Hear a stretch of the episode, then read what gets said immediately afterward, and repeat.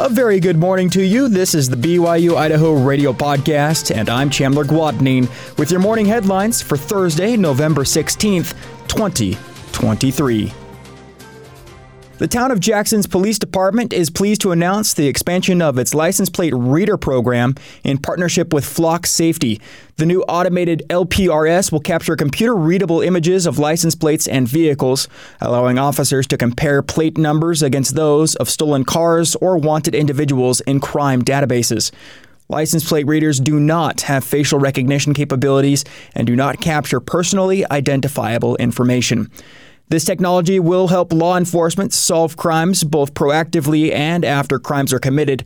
LPRS can connect images to stolen vehicles or Amber Alerts and identify vehicles present at crime scenes.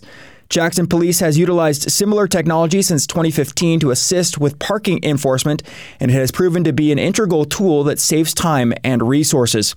According to the department's news release, the town's LPR system will not be used for intersection related traffic or speed enforcement.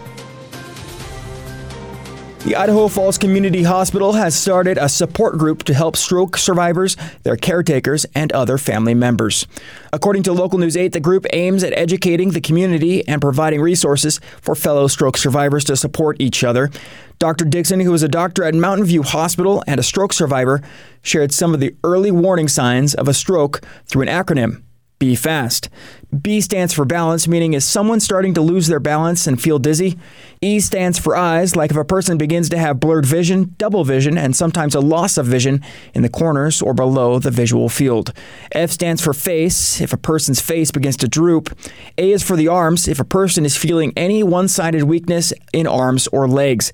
S stands for speech, for when a person's speech begins to slur, or if a person just has a hard time communicating. And T stands for time is of the essence. The group will meet on the second Tuesday of every month from 5 to 6:30 p.m. in the Idaho Falls Community Hospital's boardroom. The most recent First Presidency and Quorum of the Twelve Apostles for the Church of Jesus Christ of Latter day Saints stands as the sixth longest serving group of leaders in the history of the church.